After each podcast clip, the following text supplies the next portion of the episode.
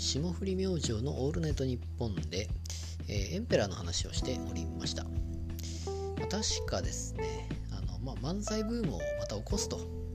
えー、熱い思いを語っていてでまあたけしさんになりたいとかしんすけさんになりたいとか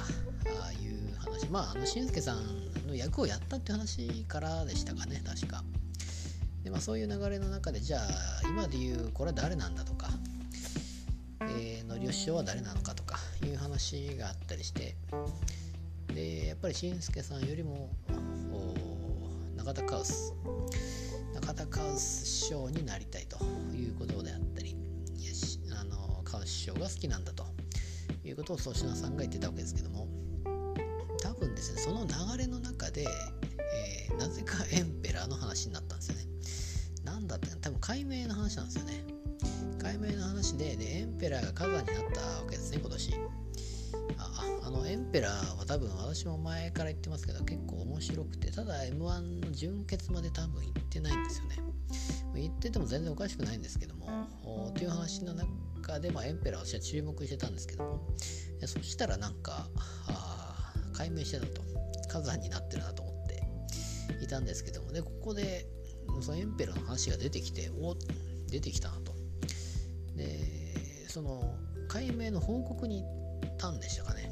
それが誰なんだろうな。それがカウス師匠なのかな。ちょっと忘れましたけど、まあ、誰かに解明の話を発しに行ったと、えー、そしたらなんで変えるんだという話になって、うん、せっかく中あの定着してるのに変える意味がわからんと、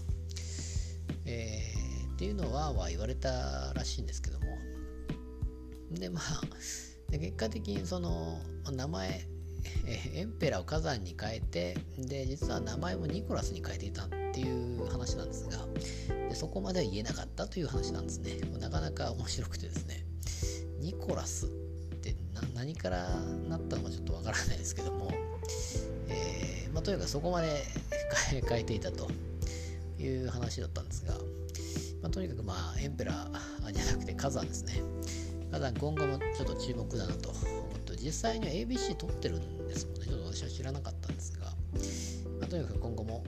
火山注目かなと思っております。